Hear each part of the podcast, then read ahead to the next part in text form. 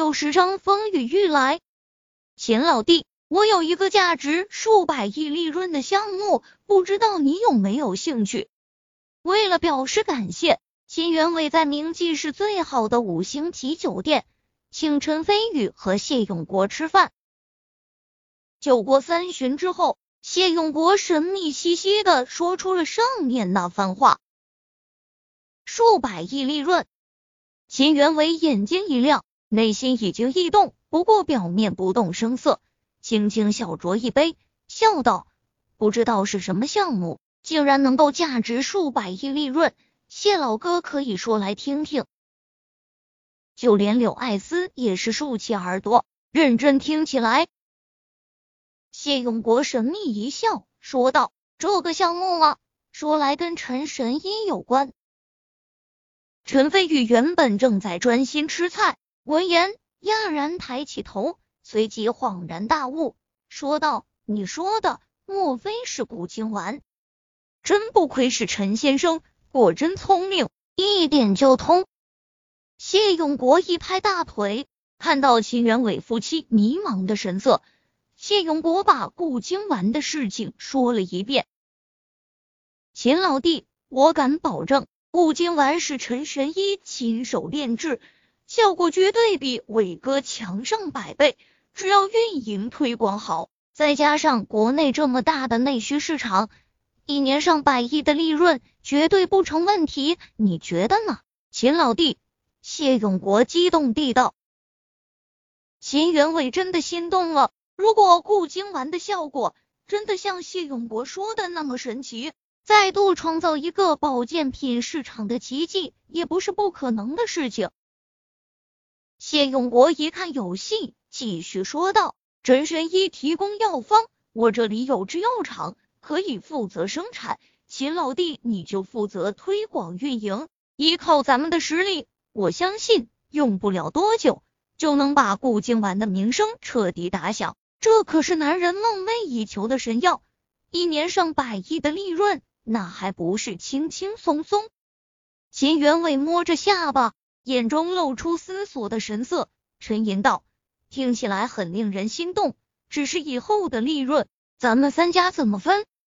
这还不简单，我负责制药生产，前期肯定需要投入大量的成本，我占四成利润应该没问题吧？秦老弟负责运营推广，这也需要一大笔的宣传费。”所以占四成也没问题。陈神医负责提供药方，剩下什么都不用管，只需要每年享受分红就行。剩下的两成就给陈先生，怎么样？谢永国侃侃而谈，瞧他的样子，显然是早就在谋划这件事情了，连利润分配就已经计划好了。秦元伟和柳艾斯对视一眼。觉得没什么问题，便点头同意。谢永国不由得大喜，我不同意。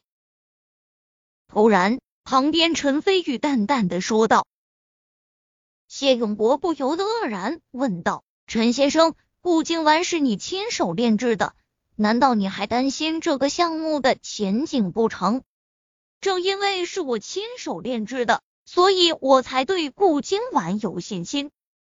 陈飞宇心中冷笑，五金丸最重要的配方就在自己手里，现在谢永国竟然只给两成利润，这不是明摆着把自己当叫花子打发吗？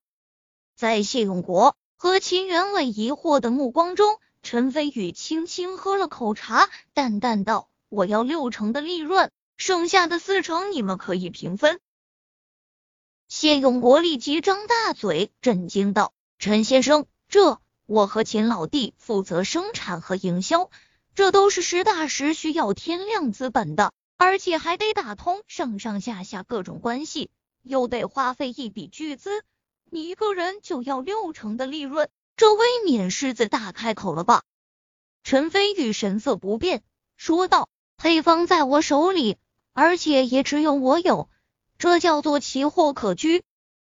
另外，你也分析了，顾京丸一年上百亿的利润，而且这还是保守计算，四成就是四十亿。据我所知，就算你们负责生产和营销，一年的成本顶多也就一两个亿，等名声彻底打开后，就真的成了一本万利了。这样暴利的项目，你们各自两成，我觉得不算少。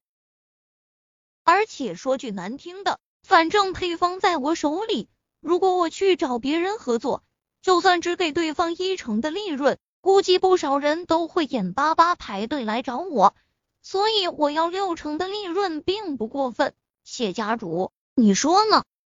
谢永国苦笑起来，在他原先的想法中，反正陈飞宇是草根出身，对于商界运作规律应该不太懂，所以才放心提出要独占四成。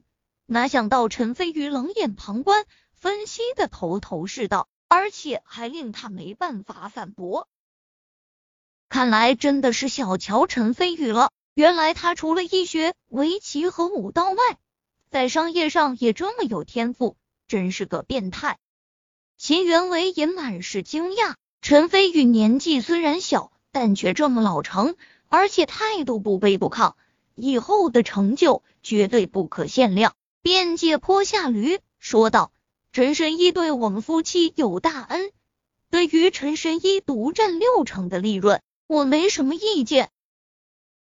谢永国心里无奈，但是既然连秦元伟都同意了，他也没有不同意的理由。耸肩说道：“好吧，那我也没什么意见，这件事情就这么定了。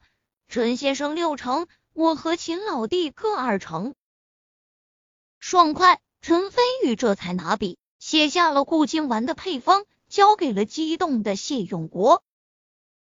对于陈飞宇来说，类似固精丸的配方，他手中不下数十种，都是在师傅的藏书中看到的。区区固精丸而已，他也并不在乎。随后，几人又商讨了下后续的细节，关于如何稀释固精丸的药效，针对不同的人群又如何定价等等。反正谢永国和秦元伟是名震商界的大佬。经验十分丰富，陈飞宇便全部交给他们来做，自己乐得做甩手掌柜。这场饭局快要结束的时候，陈飞宇突然想起了一件事，问道：“秦先生，你家既然是做药材生意的，消息渠道应该很广，那你可知道火晶草和天心果去哪里能找到吗？”青玉芝。火晶草和天心果是炼制玄阳丹必不可少的珍稀药材，现在青玉枝已经到手，只剩下火晶草和天心果了。秦元伟认真思索了下，沉吟道：“陈神医所说的这两样药材都是特别珍贵稀少的神药，我们秦家虽然一直做医药生意，但是也没有。”陈飞宇心里一阵失望。不过，秦元伟继续说道：“据我所知，前些年的时候，明记市曾传出来火精草的消息，当时在中医界还引起了轩然大波。如果我所料不差的话，火精草应该在许家的手里。”中医世家许家，陈飞宇神色大喜，拱手说道：“这个消息对我很重要，多谢告知。”秦元伟笑道：“陈神医客气了，这点小事不足挂齿。”谢家主，许家的地址你给我一份。”陈飞宇说道。谢永国把许家地址说出来后，忧心忡忡道：“陈先生，许家不同于一般的世家，那可是百年的中医世家，整个明记市大大小小的世家以及政府官员。”几乎都受到过许家的恩惠，如果可以的话，最好不要和许家闹得太僵。陈飞宇不置可否道：“好多谢提醒，我会注意的。”谢永国暗暗摇头，只希望陈飞宇真的是听进去了。同一时刻，省城赵家小桥流水的庭院内，一名二十多岁。相貌白净的年轻人坐在凉亭中，向水池中撒下一把鱼食，顿时无数金鱼围上来争抢，形成一个又一个涟漪。涂叔叔，你说这芸芸众生是不是都像这群金鱼一样，为了些许利益，便互相争个头破血流？年轻人嘴角露出嘲讽的笑意。旁边一名身材高大、约莫五十来岁的男子背负双手，淡淡道：“赵大少说的不错，天下熙熙，皆为利来；天下攘攘，皆为利往。多少人为了一个利字，互相争斗的不亦乐乎？但是终归到底，他们也只是少数强者手中的玩偶罢了。就如同现在这群金鱼。”生死皆在你一念之中。好，涂叔叔这番话深得我心。青年哈哈大笑起来。这名青年正是赵家的大嫂赵悠然，而他旁边的这位男子身份更加不简单，因为他叫涂延柏，是赵家第一高手。早在十年前，他便已经修炼到通幽后期的境界。曾在东南亚雨林中以一人之力灭掉一个装备精良的雇佣兵队伍，从此名声大振。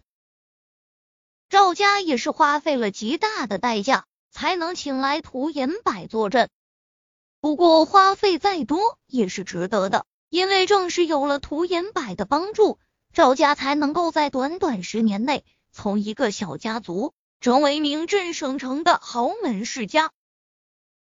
赵天来到，现在还没消息，他不会是出事了吧？赵悠然皱眉道。前些天他派赵天来去明记市，一来打个前站，摸清楚明记市地下世界的情况；二来便是暗中保护他看中的谢兴轩，凡是接近谢兴轩的男子，统一杀无赦。但是好多天过去了。赵天来竟然一点消息都没有，这让赵悠然有点不祥的预感。涂延白眼中闪过傲意，淡淡说道：“天来是我的徒弟，一身修为已经到了通幽初期，在明记市能够胜过他的人寥寥无几。更何况，天来之所以被称为赵无伤，是因为他最擅长的是轻功，就算打不过，想要逃跑也没问题。”所以肯定没有生命危险。不过他这些天迟迟没有消息，应该是遇到麻烦了。当然，涂延柏并不知道他的爱徒已经被陈飞宇当场斩杀了，甚至连尸体都被苏婉白给神不知鬼不觉的处理了。如果让他知道的话，估计就不会这么淡定了。赵悠然点点头，眼中金光闪过。意气风发道：“涂叔叔，你准备一下，五天后咱们南下明记市，联姻谢星轩，采摘天心果，整合地下世界，为我赵家所用。”听到天心果，涂延柏的眼中也出现狂热之色。